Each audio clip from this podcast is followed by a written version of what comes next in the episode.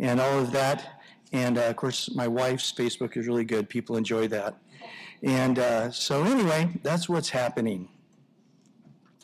Well, tonight we are in Colossians chapter 1, verses 20 to 22, in our in depth Bible study here on Wednesday evenings. And Lord, we ask now in Jesus' name, by the power of your word, you give us ears to hear all that your Spirit is saying to the church tonight. In Jesus' name, amen and amen.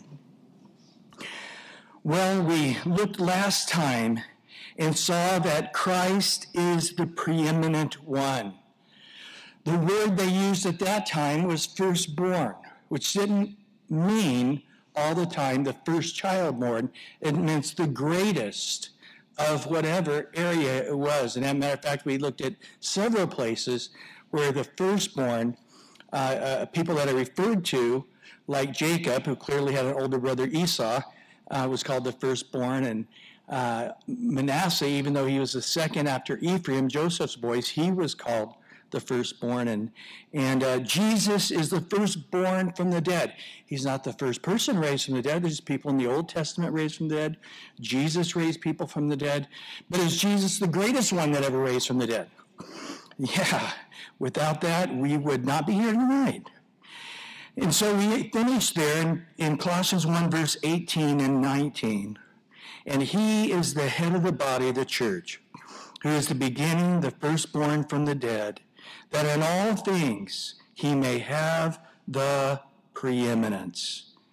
And notice verse 19, it pleased the Father, it rejoiced the Father that in Jesus all the fullness should dwell. We'll see later in Colossians 2 9. In Jesus, all the Godhead, the fullness of the Godhead dwelt in him bodily. The Lord our God is one Lord but yet he's in three distinct persons the Father, first person of the Trinity, Jesus the Son, the second person of the Trinity, and then the Holy Spirit. And Jesus, in full submission to the Father, did all things well, and it pleased the Father. But it tells us that when Jesus gave his life for us, that now it's the Father, the first person of the Trinity's joy that all of mankind and all things created would give him glory, his son Jesus, our Savior, above all, and that uh, is his heart. Even though the Father is the first person of the Trinity, it's Jesus, it's the joy of the Father that we would exalt Jesus, as we saw in Philippians 2, verse 9 through 11. Therefore, God, referring to the Father, also has highly exalted him and given him the name which is above every name, that at the name of Jesus every knee should bow, of those in heaven and those on the earth, those who are under the earth, and that every tongue should confess that Jesus Christ is Lord. To who? To the glory of God the Father. And so Jesus is above all, all the fullness that we could see in God, which we can't. He's infinite. Yet all the character, all the love, all the grace, all the wisdom, all the power was in the body of Jesus. So bodily, 100% man. In spirit, 100% God. But yet he came 100% into human flesh, and there we will be able to behold the glory of the Father through the Son in human flesh. Now, this is important because we're going to discover that in the New Testament, Colossians is one of those books, First John, the Apostle John, had to fight a group called the Gnostics. And, and their beliefs were that everything material was evil and sinful. And therefore, Jesus, they believed him as their Lord and Savior, never could have came into human flesh because everything material is sinful. And Jesus can be sinful.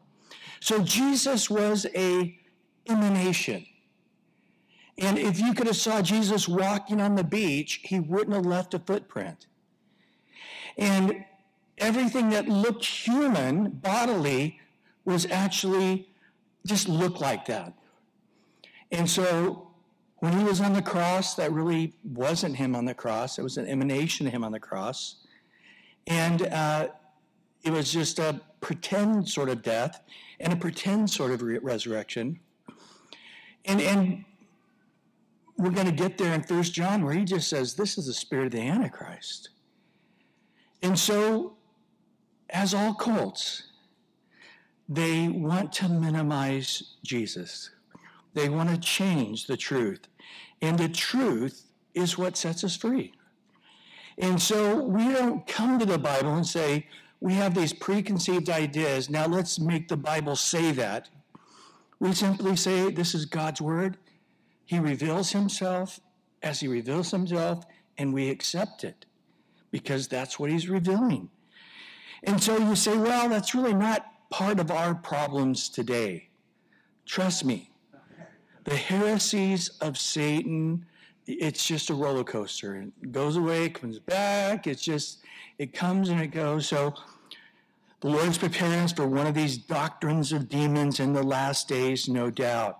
Interesting that the Gnostics broke into two groups. One group said, since everything's sinful, have nothing to do with it. Try to live only in the spirit, and, and they denied themselves of all earthly pleasure. The other group says, God only cares about your spirit. Do whatever you want in your body. God could care less. You know, get drunk, commit adultery. It doesn't matter because the body's immaterial. It's irrelevant. It's where are you at in your spirit with God? So you had two very diverse groups. Well, in Colossians chapter 120 tonight, with that in mind, he says, And by him, Jesus, to reconcile all things to himself by him, whether things on earth or things in heaven, having made peace through the blood of the cross. And so notice at the beginning of this verse, by him to reconcile all things. And then by him, whether things on earth or things in heaven. It's by him. He did it. I love that final statement on the cross, tetelestai, paid in full. I love the English translation. It is finished.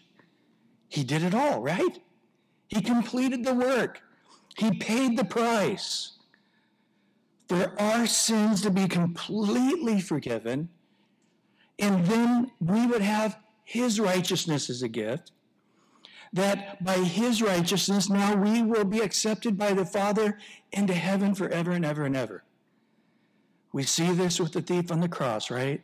Sinning, sinning, sinning, cursing Jesus on the way to the cross. Even on the cross, if you look at all three Gospels, he was mocking Jesus, but yet he came to his senses. Jesus, Lord, if you compare all the Gospels, remember me when you come into your kingdom. And Jesus says, What? Today you'll be with me in paradise. What did he do to be saved? Pretty lousy prayer, actually. His feet were tied, his hands were tied, he could do nothing because it didn't matter because Jesus paid it all. And therefore, by believing in that finished work of Christ, we're saved. The righteousness of God is revealed from faith to faith. Trusting in God, continuing to trust in God. So let's say, for an example, that I took you over to Bud's Jolly Cone for lunch. And there, I buy you that hamburger, that's amazing, and, and some of those uh, fried okra, what's that? The the cheeseburger, yes. Some fried okra there, some fried mushrooms. And uh, it, it, comes out to 1650 and I said, I'd like to treat you, and I paid for it. And the guy eats the lunch, you're, you're there eating with me, and, and you, you say, This is a lot of food. This is really good. Did, are you sure you paid enough? Yeah, I paid what they asked me to pay. I paid it. And a few days later, I see him at church. You know, I'm still a little bit concerned that you paid the full bill for that lunch. Are, are you a little worried too? It's like, I haven't even thought about it. Are you kidding me? Man, I had the dream last night. The police came knocking at my door saying, You didn't pay the full amount for Jolly Cone.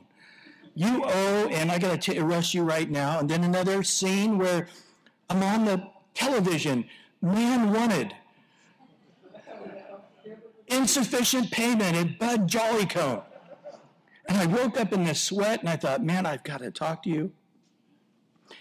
And uh, he goes over to Ollie and Teresa saying, hey, I was over there the other day and Brian bought me lunch and I just, I've been worried every day since. And they're like, well, you know, it's all computerized, you know, whatever it was, it was. And, uh, well, I bought this and this and this and that. Uh, 1650, that sounds about right. Um, and three weeks later, they, they still are nervous and worried and, and sleepless, and they're still wondering. And what's going to happen? It's going to start getting irritating, isn't it? They come calling Ollie at two in the morning. Man, I can't get to sleep. Just tell me one more time. Isn't that, isn't that that's a ridiculous analogy, isn't it? Probably won't use it next time. But no. But you can see that there, there has to be this faith of saying, it's paid. Relax. Forget about it. And the fact that you can't trust that it was paid in full be, begins to get rather weird and irritating. And in essence, we are going to find here in these next few verses that through Jesus, by Jesus, for Jesus, he did all of the work. Imagine another analogy. I adopt a child. Me and Cheryl adopt this beautiful little six, seven year old boy. And, uh, and we have four kids of our own. And we bring him into our home and and, and we say, here's your room, and here's your brothers and sisters. And course, we've been getting to know him over the, the months. And, and so his first day there, he's at the dinner table and just dressed just right, perfect manners. Well, would you like some more? No, no, no, I don't want to eat any more than, than I want to make sure everybody else has plenty. And, well, I don't know, you're a grown boy. You didn't eat that much. Have, have seconds. No, no, no. And I'm, of fact, I'm going to get up and do the dishes right now. And he goes in there and starts doing all the dishes and, and washing everything up. And we're just like, you know, this is not really necessary. And I say, hey, it's time for bed. And boy, he just goes right in, gets completely ready, brushes his teeth, it's lays there in bed perfectly, everything just right. And he'd come in going, Oh, I just wanted to, to say good night. I did exactly what you said. I brushed my teeth. I got ready for bed immediately. I said, Yeah, that's a great example for the other kids. I usually have to fight them for an hour, so that's pretty nice. And then the next day, we get him up out to school. And about three o'clock, we get this knock at our front door. And there he is saying, Hey, uh, I'm home. May I come in? Why are you knocking? This is your home. Well, I didn't want to be presumptuous. And he comes in and starts doing his homework, and, and then it repeats with the dinner. With, and then Saturday comes. And I'm watching a football game, and he comes in and he says, Hey, Dad, can I get you some potato chips? Hey, can I, can I rub your feet a little bit? It's a beautiful Sunday. Everybody's out playing. Why don't you go play with him? No, no, I want to be right here with you, Dad. And he's trying to enjoy the game. You can tell he doesn't know what's going on. And, and he's like, hey, can I get you some more soda? I, I just got a new one. No, no thanks. Oh, okay, can I, can I rub your shoulders a little bit? And then it repeats. And, the next day he's knocking on the front door again. I mean, isn't there a point that he won't accept that this is his home and his family and to rest and enjoy it a grief to us? I mean, we'd get his little face and say, Stop trying to be the perfect child. We're not kicking you out of here. I know you say that, but, you know, i have heard some horror stories.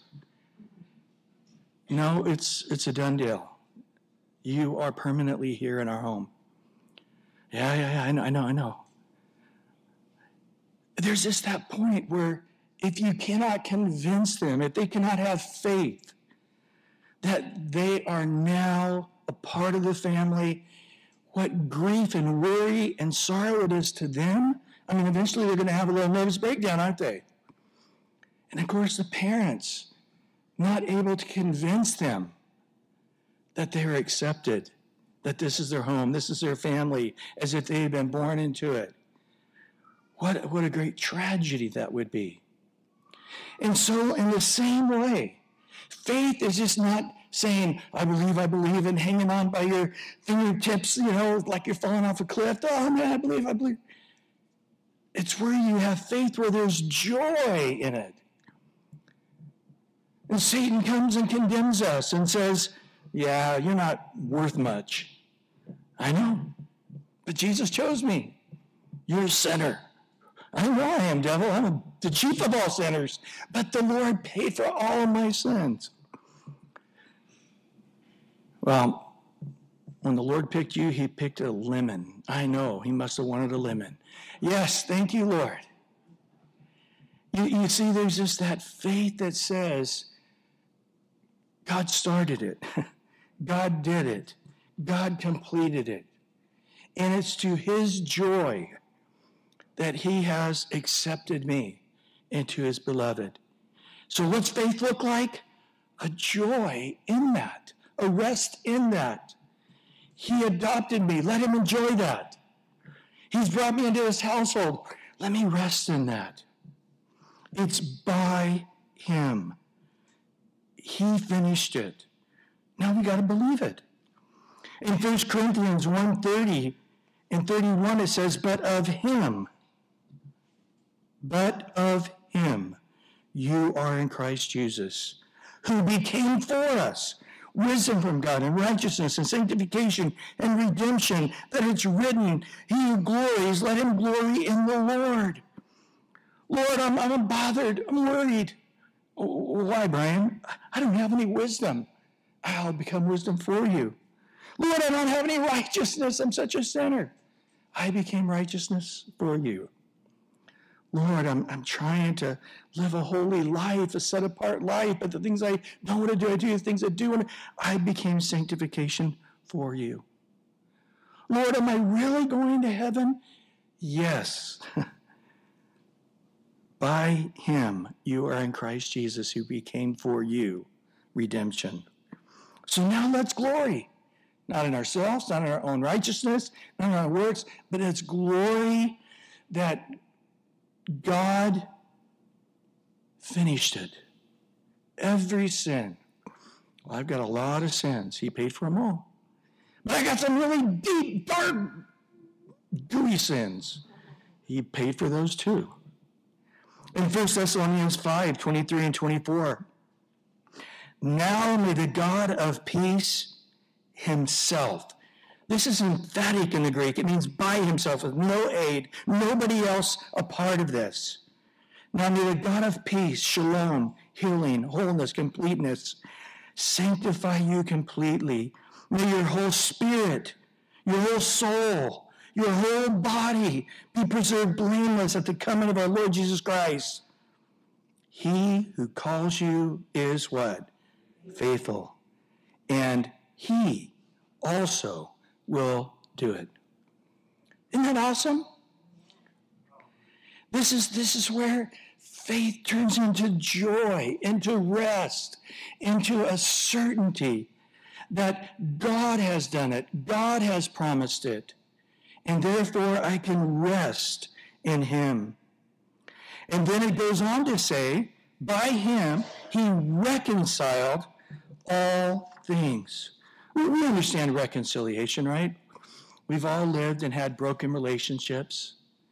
And there's just a deep desire in us to see people reconciled to ourselves, isn't it? We don't want people out there bitter us and, and all awkward every time they see us. And eh, eh, we want things to be reconciled. With all our power, it's not always up to us, is it? we used to go down to Mexico City quite a bit, largest city in the world. And uh, there was a story where a dad who had been estranged from his son for many, many years knew he read the papers, and, and so he put an ad in the paper and he said, Paco, please forgive me. Please let's be together again. I'll be this Saturday at certain certain fountain at a certain certain location at a certain certain time. I'll be there and I'll wait all day if I have to. Paco, I want to be reconciled with you. Well, interesting enough, the reason it became front page news is 800 Pacos showed up. it's sort of sad, rather interesting, that so many people have had an irreconcilable differences with their dads. So many sons saying, even the slightest little bit of reconciliation, I'll be there. I'll be on it. But yet, it didn't happen because there was never that ability to communicate, to say, whatever it takes, I want to be reconciled to you. But the moment there's the slightest little bit, we see we're made in God's image and that desire to be reconciled. And so, in Christ, He has reconciled all things to Himself. Now, what's interesting here is things you know, we often say people, and, and that's also definitely, we're going to see him talk in a minute about people. But right now he's talking about things. But remember, in the agnostic thinking, God doesn't want to be reconciled, reconciled to, to all the things, too, because they're sinful. But notice Romans 8, verse 19 to 22. It says, For the earnest expectation of the creation eagerly waits for the revealing of the sons of God. For the creation was subjected to futility, not willingly, but because of him who subjected it in hope. Because the creation itself also will be delivered from the bondage of corruption into the glorious liberty of the children of God. For we know the whole creation groans and labors with birth pangs together until now. So it's interesting that, that here we, we see that all the things God's made realize that they also are suffering under the sin of Adam. That the trees don't quite bear all the fruit they want.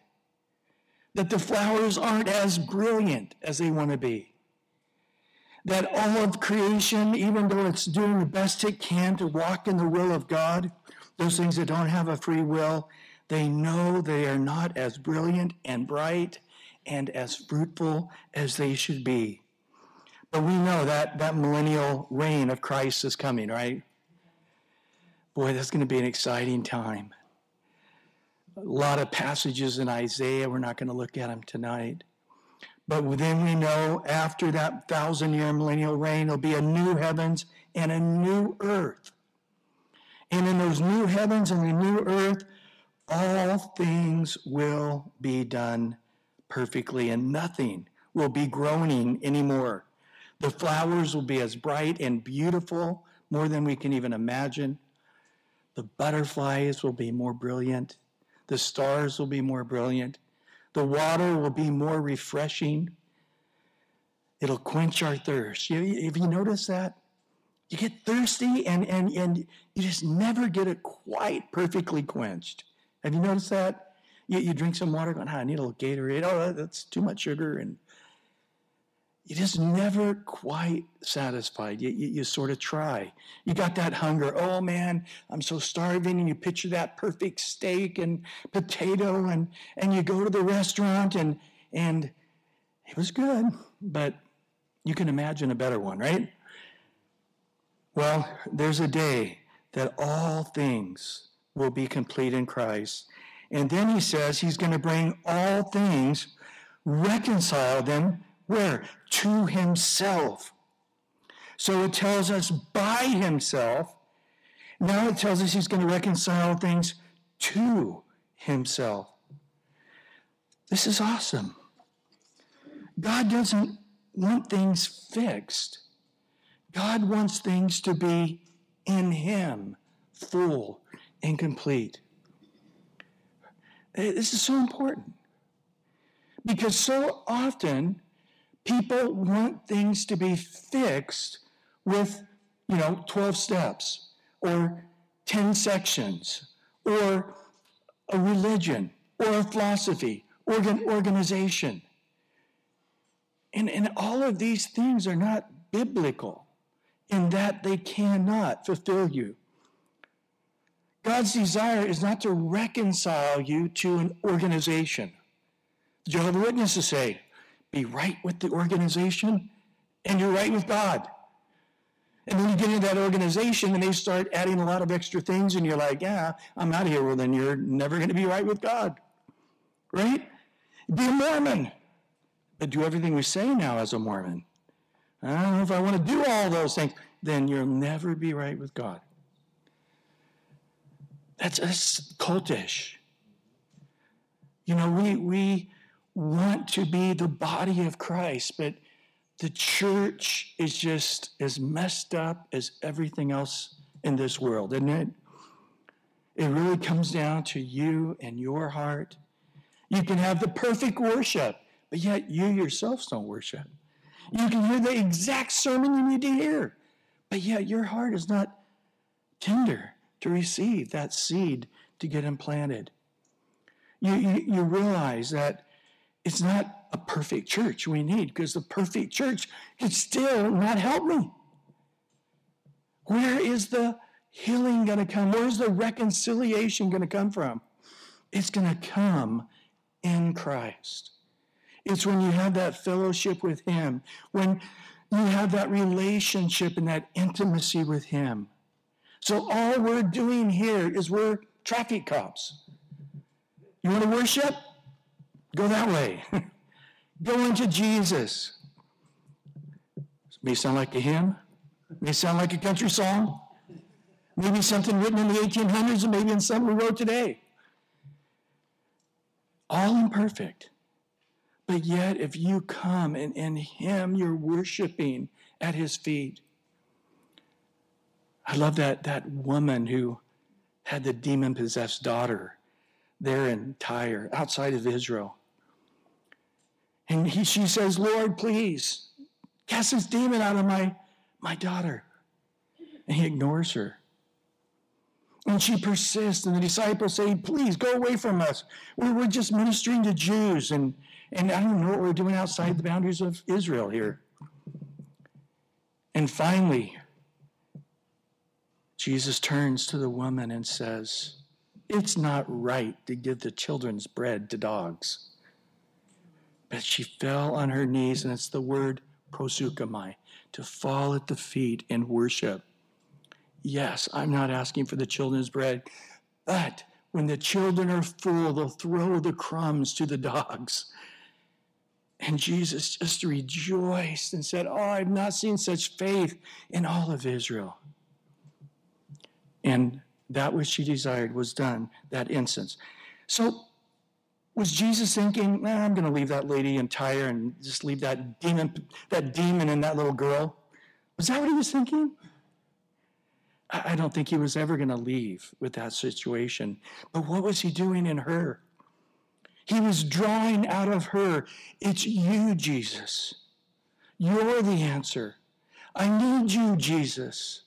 Whatever it is you want, I'm willing to take, even if it's crumbs, because it doesn't take much at your word. That beautiful heart. If you came with that heart tonight, what are the odds of you getting fed? What are the odds of you worshiping? You see, it's, it's you saying, My life's going to be full in Jesus. Me and my wife, we grew up in a denominational church, and sometimes we find ourselves in that. And, and to be honest, the church is pretty dead. But nevertheless, I'm just going in not to criticize or parse out or ask is it as good Calvary Chapel? I know it's not. But I'm just going to worship. I don't want to leave having worshiped Jesus. They don't teach the verse by verse. They don't teach really the meat of the word. But Lord, feed me. And he does.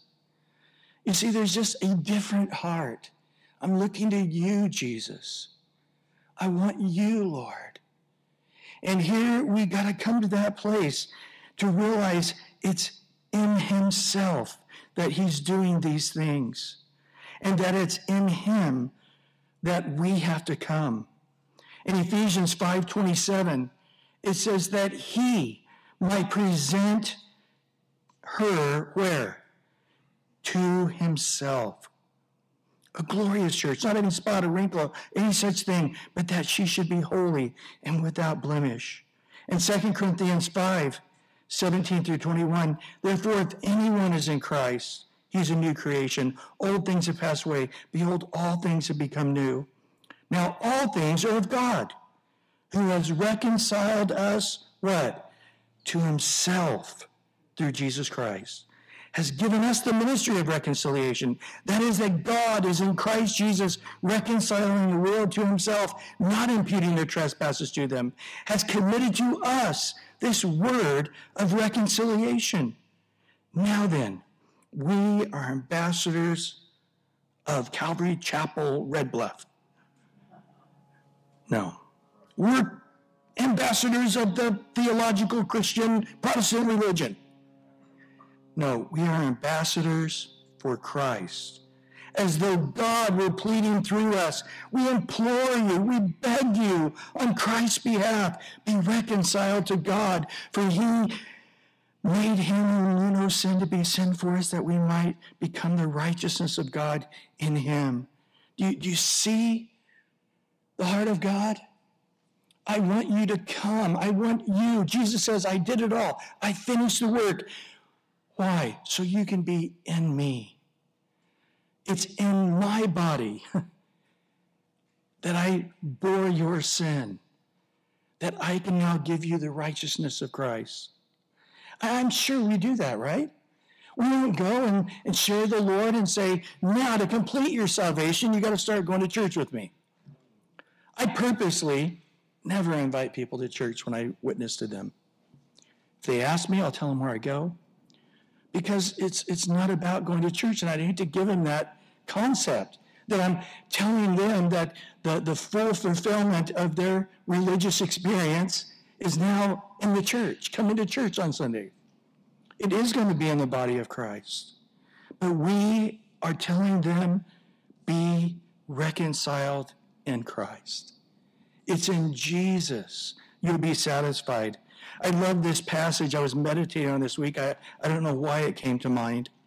But Isaiah 40, verse 11, he will feed his flock like a shepherd. He will gather the lambs with his arm and carry them in his bosom and gently lead those who are young. I, I just think of that as reconciliation. Jesus is just saying, I'm trying to scoop up everybody I can. And I need your help.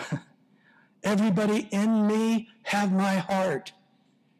I want you now to tell everybody, like the Father has sent me, to reconcile the world unto me. That they can have that fellowship with the Father through the Son. I need you now as my arms, my hands, my feet to go gather them up and, and not bring them to philosophy or theology or an organization or a system of.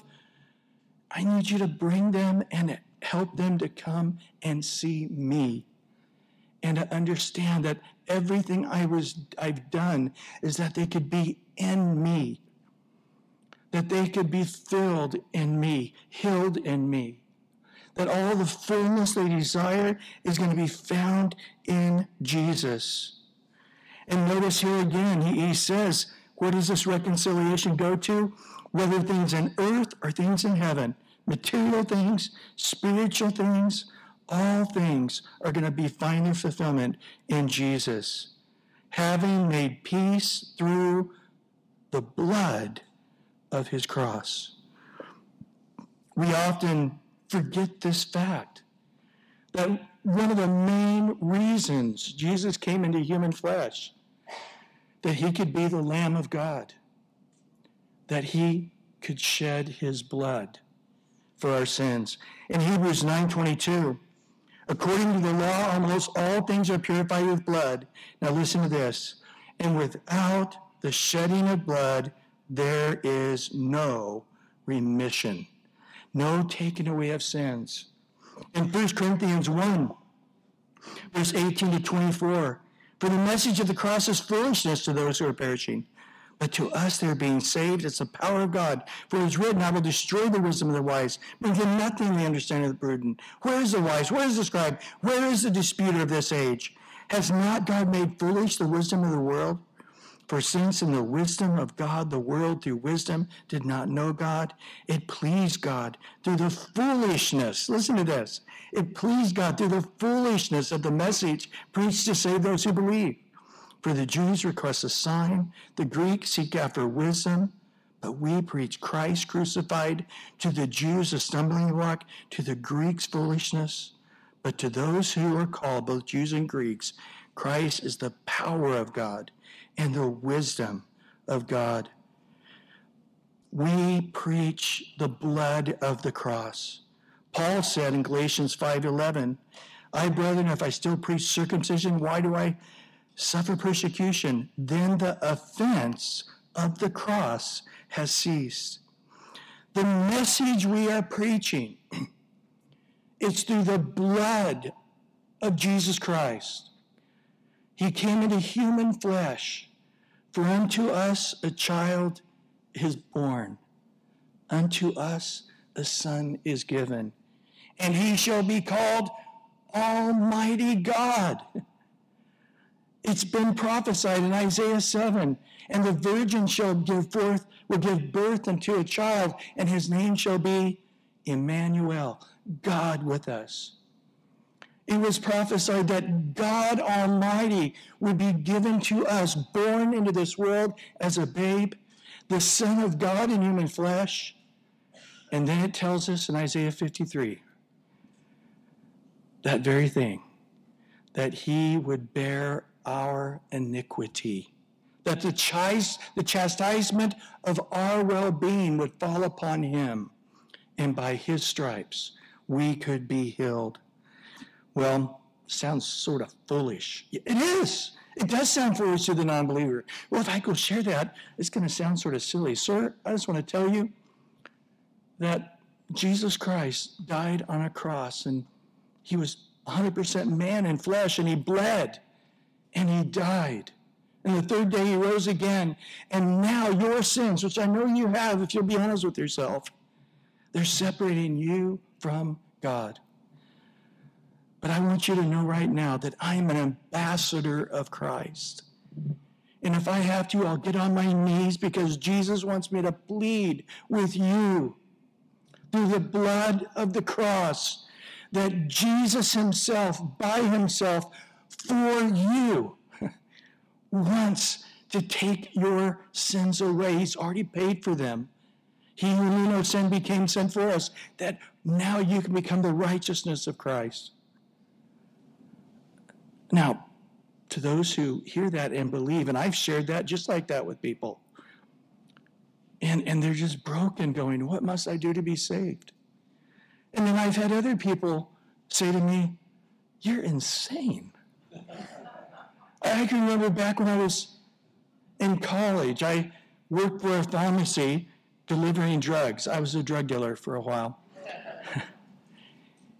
And I can remember going to this one lady's house, and, and usually uh, it was a group of older people, and they had time to talk, and I was getting paid by the hour, so. and I just started sharing with this lady something very similar.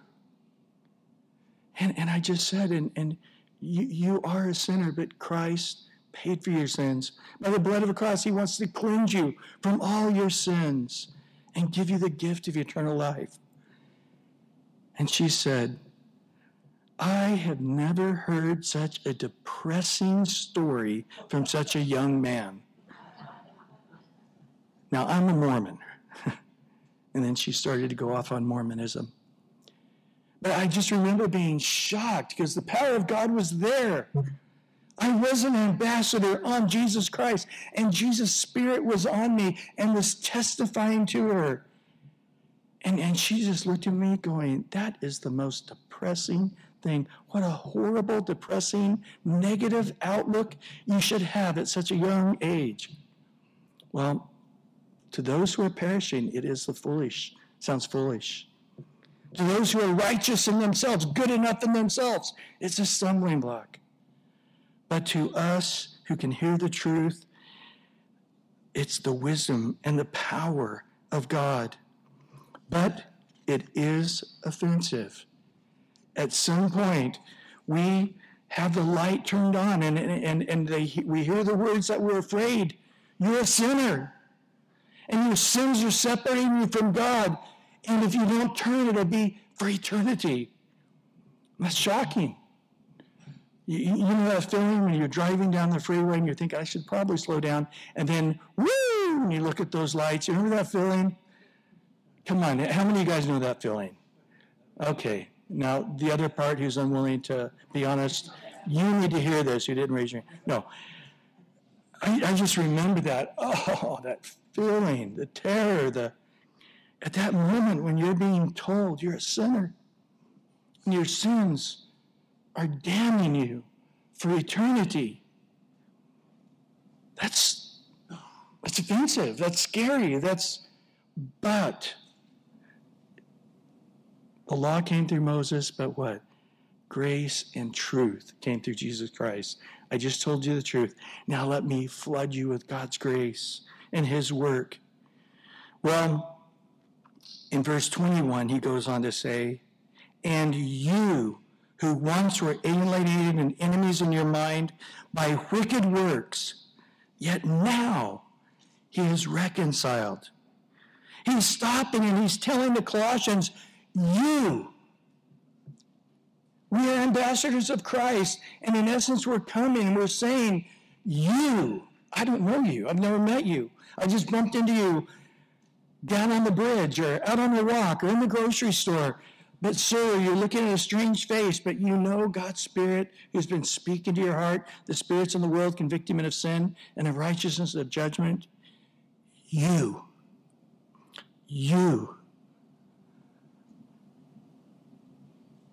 he says, who once were past tense. He's talking to the Colossians here.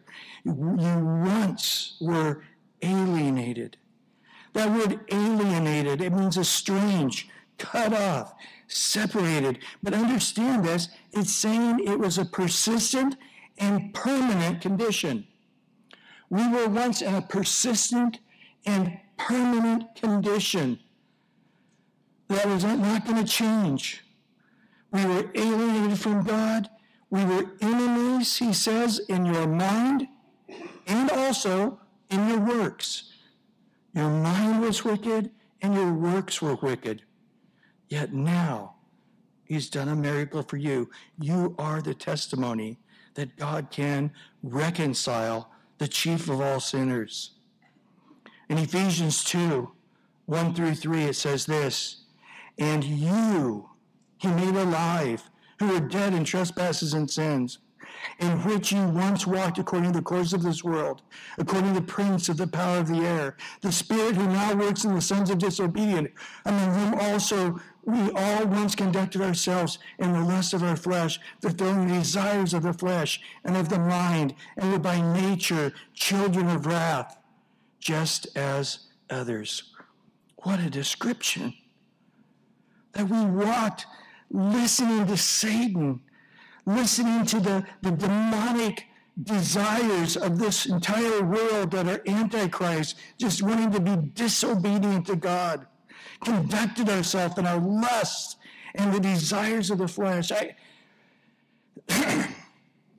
as I was meditating on this this week, the, the Lord just brought some things to mind. I remember from 12 to 15, my family walked away from God, and it was shocking. It really was. We raised in the church, and one day my parents said, no more. And um, it was a dark time. But I was, I, I was brought to mind. I remember my brother had a friend who, who really was a pretty dark person. But I remember waking up on one Saturday morning and and uh, Mickey was sleeping in my brother's bed. My brother was on the couch or something, and and he looked at me, and he was a few years older. I was 13, he was probably uh, 17 or something. And he goes, big smile, look at this. And he shows me the trash can, and it was vomit of alcohol. He goes, man, I came home, and he was so proud of this. It was like a trophy. And of course, I'm about ready to hurl, and and uh, and I just remember him going, and I'm looking at him going, now, now this is a proud moment. Why? My brother came in going, man, this is the awesome thing. We got drunk and we have a hangover. We threw up. It was just, it was just a rejoicing thing. Again, I, at that time, even though I wasn't walking in obedience with God, God was really dealing with me. And then I remember playing football years later in high school. And, and one of the guys came in. It was very, very dark, but he was telling of his sexual exploits over the weekend. Um, he was a senior with some freshman girl, and and it ended where she was a virgin but no more, and and and she was crying, and and uh, and and they were just laughing about it. And I just remember just looking at them, rejoicing in this conquest of this very young girl losing her virginity, and then crying about it, and, and just thinking it was such a funny thing. And I, I just remember going,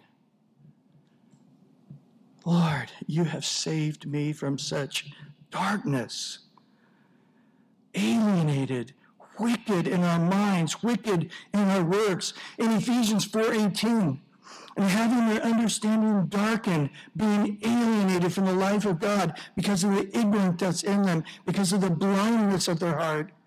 Isaiah 59 2 Our iniquities have separated you from your God, and your sins have hidden his face from you, so that he will not hear. Wow. We are some serious wicked things. And it says we are enemies of God in our mind. And we are enemies of God in our wicked works. In John 3, Jesus said it plainly in verse 19 to 21. And this is the condemnation that the light has come into the world and men love darkness rather than light because their deeds were evil. For everyone practicing evil hates the light and does not come into the light, lest his deeds should be exposed. But he who does the truth comes to the light, that his deeds may be clearly seen, that they've been done in God. We are in the last days. The Bible said doctrines of demons. It'll be like the days of Sodom and Gomorrah. It'll be like the days of Noah, where the heart of man was evil continually. This last week, I was watching this thing on the news, and it was basically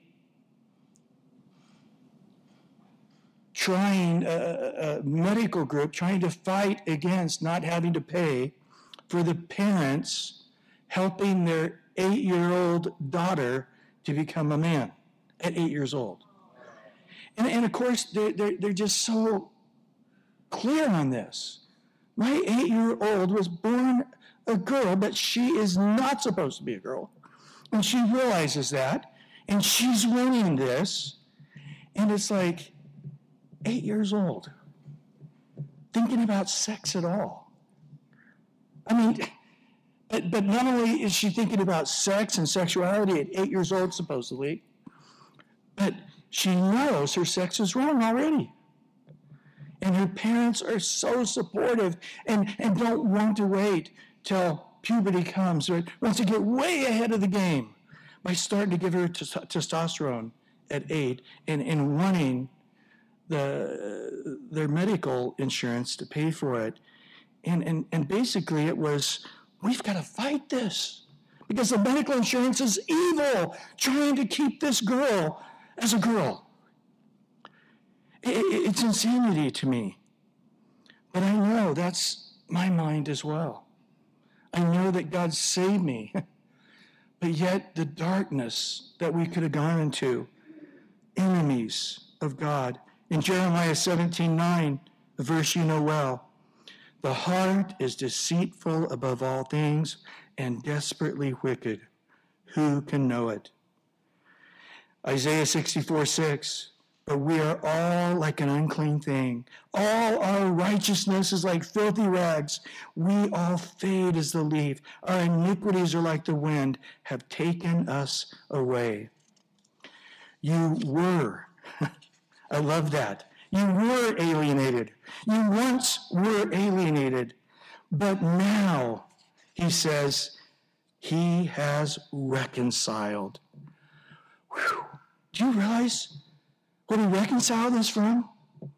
Such darkness, such perversity sexually, such darkness, aimless, without purpose, without giving ourselves to others first, unto God as a living sacrifice. How selfish can our selfishness come? How wicked can we become?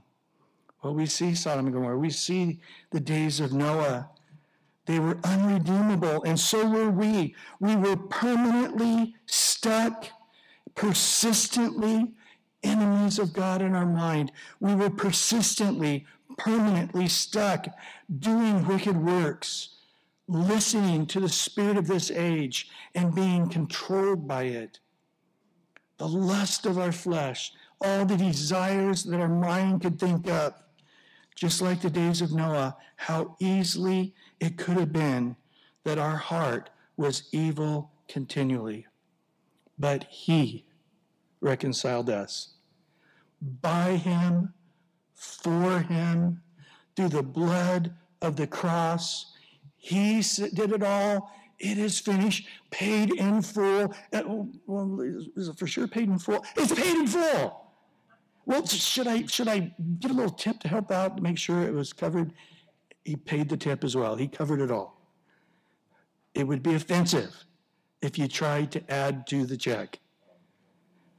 It's paid in full. It's completed. You have been adopted. Enjoy it. Don't, don't worry about it. Accept it. Be one of the kids and, and enjoy being in the house of God. He has reconciled us. That, that story of Hosea, remember that story? Where God tells this righteous, holy prophet, I want you to go marry a prostitute. At first, we don't know if she was an actual prostitute, but it was clear that she was a woman that wouldn't be faithful to her husband. That's certain. And so they get married and they start having kids, and eventually they had three kids. And he was the best of best husbands, but she just had this desire to have sex with other men. And whether she was getting paid, we don't know because it ended up that she was in debt. and Hosea had to pay off her enormous debts to get her out of, of, her situation. So whether she was doing drugs or getting caught and thrown in jail, I, I don't know. But we know that his first instinct was, yeah, I, you know, I got three kids to raise here. I'm cutting this off. I'm done. And God said, no, that, that's what normal people do. But in this situation, you got to go and get her. And he pays off the debt. He brings her back. Again, a great marriage. He's loving her. He's doing every, and she goes out again and does it again. And um, breaks his heart, of course. And and and God said, "Go get her," but she was hard-hearted. Hate you you holy, righteous prophet, Hosea. It's a grief to live with you. And he just says, You can't stop. you go and woo her and speak to her and love her and do whatever it takes to get her back. And God says, now go prophesy. That's you, Israel. My first reaction, God says, is just to destroy you. But then I hold back. My second sense is just to let you reap what you've sown and, and give you consequences that will destroy you and your children's children's children. But I'm not going to do that. But what am I going to do? He said, I'm going to keep wooing you to myself and wooing you to myself. And, and I know this is going to repeat itself. You're just going to keep being this prostitute. But one day, you will see the Messiah. And when you choose him, God will give you a new heart, and your wandering ways will be no more. I mean, isn't that you? I love that song, that, that, that old hymn, Prone to wonder, Lord, oh, I feel it. Prone to leave the God I love. Man, I, I just sense God's grace pulling me back and everything in my flesh wanting to run astray even now my mind, wanting to, to go after the things of the world. You, you sense the pull. You know the spirit of this age, and, and everything in us says, go along and get along. Don't, don't say that Ellen DeGenerate is a weirdo lesbian. She, she's amazing. She's a, she's a peaceable person. She's very talented. I, I, know it. She is just a likable person. And if you don't like her, there's really something wrong with you.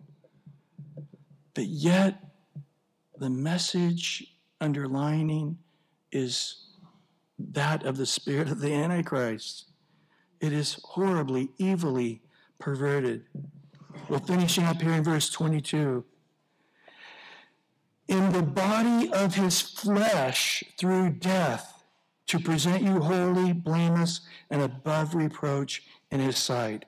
Notice it's emphatic. In the body of his flesh. It's redundant. But he's making it clear it was a body of flesh. It was a flesh of a human body. he was a real man. In 1 John 4 3, John he, he prophesies and says, This is what's going to be attacked. In 1 John 4 3, every spirit that does not confess that Jesus Christ has come in the flesh is not of God. And this is the spirit of the Antichrist, which you've heard was coming and now is already in the world. Boy, the Bible couldn't be more emphatic on this. In Hebrews 10, verse 5 through 14, therefore, when he came to the world, he said, Jesus, Sacrifice and offering you did not desire, but a body you have prepared for me. And burnt offerings and sacrifice for sins, you have no pleasure. Then I said, Behold, I come in the volume of the book that's written of me to do your will, O God. Previously saying, Sacrifice and offerings, burnt offerings, offerings of sin, you did not desire, nor had pleasure in them, which are offered according to the law. Then he said, Behold, I've come to do your will, O God. He takes away the first, that he may establish the second.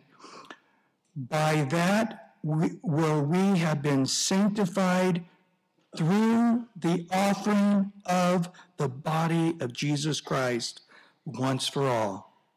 Every priest stands, ministers daily, offering repeatedly the same sacrifices, which can never take away sins. But this man, after he had offered one sacrifice for sins forever, sat down at the right hand of God, from that time waiting till his enemies are made his footstool. For by one offering, he, Jesus, has, past tense, perfected forever those who are being sanctified. In Romans 7 4, again, so emphatic on this point.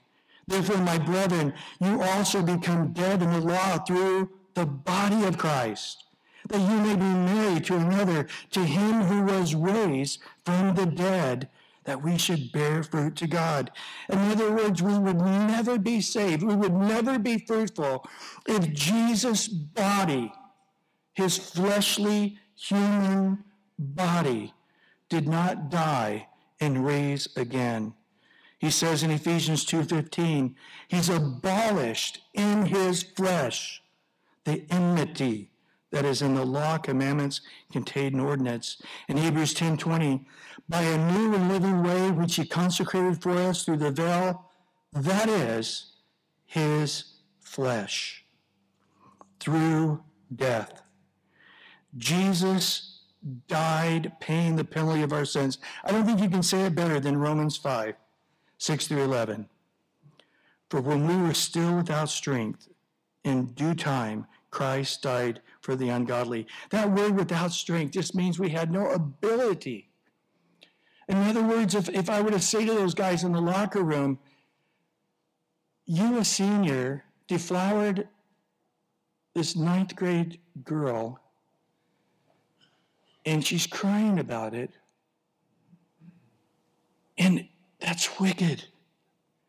And for them to look at you going, they start laughing at me now, going, "Are you insane? You don't want that? To, you don't want to do it?" They, eh, they're all looking at me, eh, going, "How how can I even think that? I, I'm some legalistic weirdo that that that is so twisted in my mind. I can't see how wonderful a story it is. I'm the messed up one, you see. We're without strength. They can't see that sin and wickedness is grievous to God. We have no ability. And in verse 7 of Romans 5, for scarcely for a righteous man will one die, yet perhaps for a good man someone will even dare to die. But listen to this, verse 8. But God demonstrates his own love towards us, and that while we were still sinners, Christ died for us when we were enemies in our mind, we were enemies in our wicked works, when we were permanently, persistently alienated from God. In that time, when we rejoiced in our wicked works, following Satan and the spirit of this age, fulfilling all the lust of our flesh and all the lust of our mind, when we were that wicked, Christ loved us and died for all of those sins in Romans 5 9, much more than having now been justified by his blood, we shall be saved from wrath through him. For if when we were enemies, we were reconciled to God through the death of his Son, huge miracle, how much more? Having been reconciled, we shall be saved by his life. And not only that, but we also rejoice in God through our Lord Jesus Christ, through whom we now received what?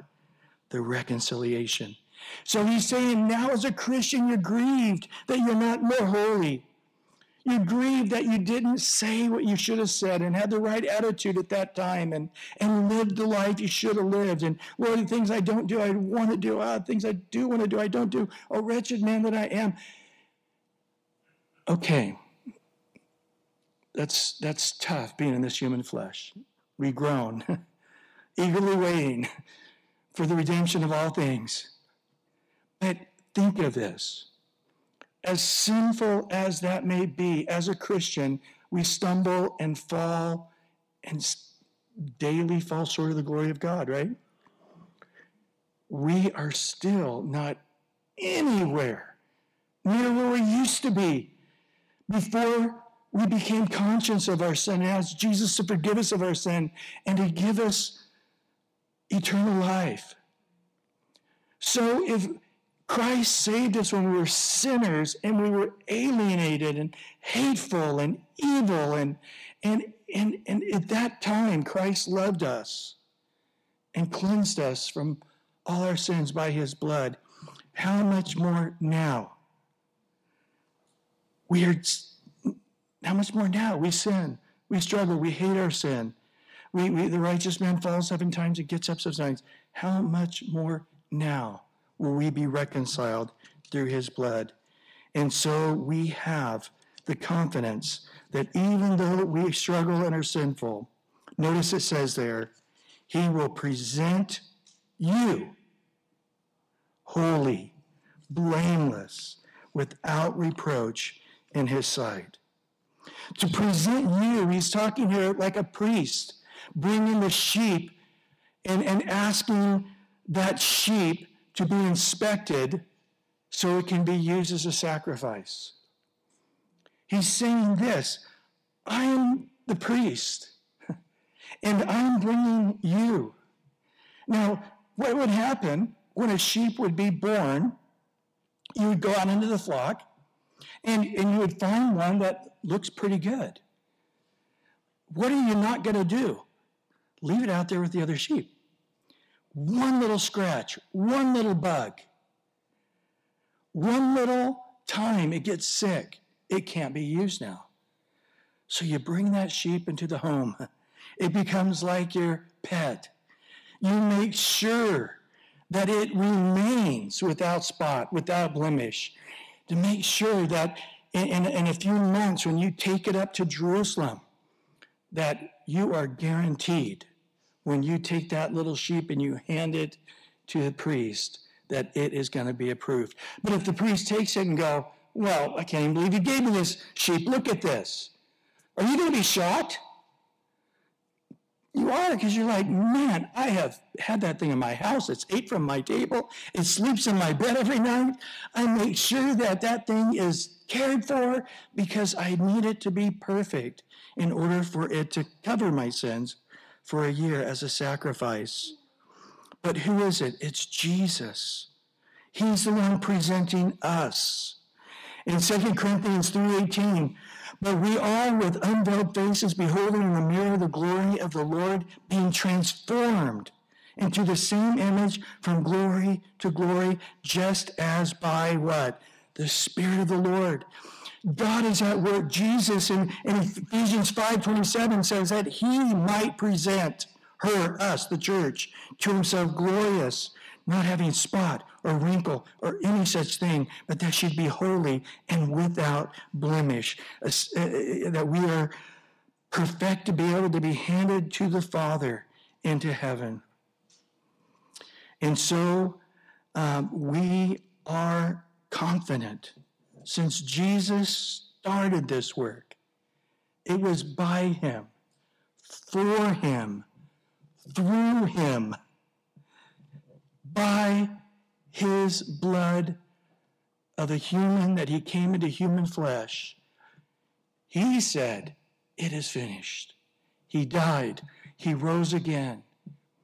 And now he comes and we discover that he wanted to make you reconciled to himself. He's the one who wrote the ad. He's the one who sought you out and got a private investigator and, and brought you to himself. And so now he is confident, since he's the one that says what is righteous and not righteous. And he's standing before the Father and he's looking at us going, of course, you're righteous and holy and blameless because you have the righteousness of Jesus. And therefore, we can be confident that we're going to be blameless and without reproach before Him because He is doing it. Well, I, I don't know. I, I don't see anybody else looking too holy here, or too blameless here, or too righteous here. Notice those last few words of verse 22. Above reproach in what? His side. God does, ju- does not judge as man judges. For God doesn't just look on the outward man, but God looks on the heart. And Jesus, through his blood that he shed, the word above reproach means with no accusation. There is no possible accusation that can be brought against us because if God is for us, who can be against us? I'm going to end with this passage out of Jude, verse 24 and 25. Now to him who is able to keep you from stumbling and to present you faultless before his presence of his glory with it, what? Exceeding joy to God our Savior, who alone is wise, be glory and majesty, dominion and power, both now and forever. Amen. He is able, through the blood of the cross, it is sufficient. It's been paid in full. There's nothing more. It wasn't, well, we barely got by. We barely had enough blood. Jesus' sacrifice was just so close to my worst sins. That was a close one. No, he did it all. There was never a doubt that the price that he paid would take care of all our sins. And he is able to keep you. He is able to present you faultless. It is no sweat off his brow. It is no struggle in his being to present you without blemish, without spot, without wrinkle, not before us, but before the Father. The Father's going to look at us and say, perfect, without spot, without blemish. But you're going, I'm, I'm still worried. I'm not faithful. It's, it's okay, Jesus says in 2 Timothy 2. I'll remain faithful. Even when you're not faithful, I'm not going to deny that my very nature of faithfulness. But, but I'm looking at myself and I'm not holy. Ephesians 5 says, He's our husband, we're his bride. He is working overtime every day, all the time, every second, 24 hours of the day. He is there making us without spot, without blemish, holy, blameless. But, but, but I'm, I'm not very righteous. This is why Jesus died on the cross. He who knew no sin on the cross, my Father. He says, My God, my God, why hast thou forsaken me? He bore our sins. The, the sky became dark. There was an earthquake. There was a sense of all our sins separating from the holiness of God as Jesus bore the guilt of our sin. He became sin for us that we might become the righteousness of Christ. So if you're saying, Well, I believe that Jesus died, I, believe that Jesus' blood shed for my sins, I believe that he bore my sins on the cross, but, but I'm still so unrighteous. I just, I believe it all, but man, I just feel so unrighteous. Let's stop here again. He died on the cross, he bled, he took all our sins, that you would be the righteousness of Christ. So it's just like the adopted kid. oh, I, I, I want to feel at home here, I just don't. I, I, know that this is my home and I should just open the door and come in, but I just still feel a stranger and I need to knock and ask your permission to come in.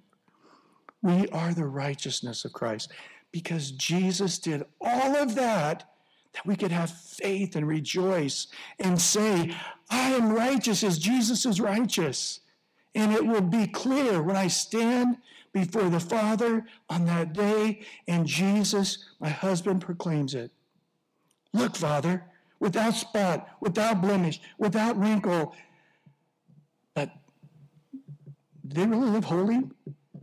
Did they really walk perfect in righteousness? You know, they couldn't do it. But but I'm so weak. What does Jesus say? In my in your weakness, what? My strength will be perfected. So Paul says, I rejoice in my weaknesses.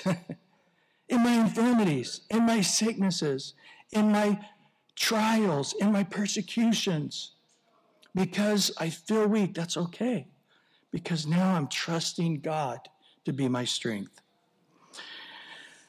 Without faith, it's impossible to please God, right? Well, Lord, we thank you for your word tonight. Let it go deep, deep, deep into our souls.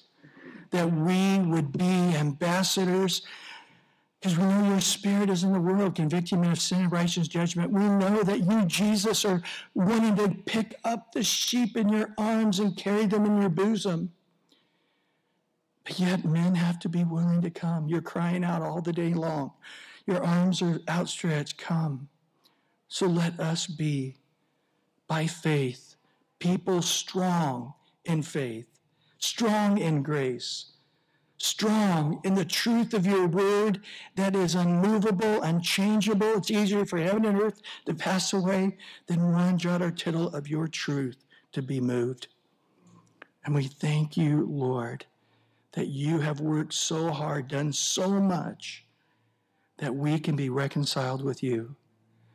So let us be faithful to rejoice and to proclaim the gospel of the good news wherever we go, that men can be reconciled to you as well and know the joy of your declaration that you stand over us in singing, it says in the prophets.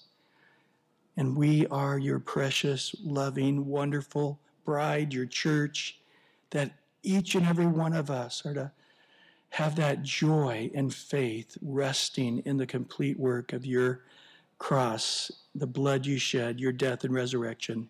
In Jesus' name. Amen, amen, amen. God bless you all.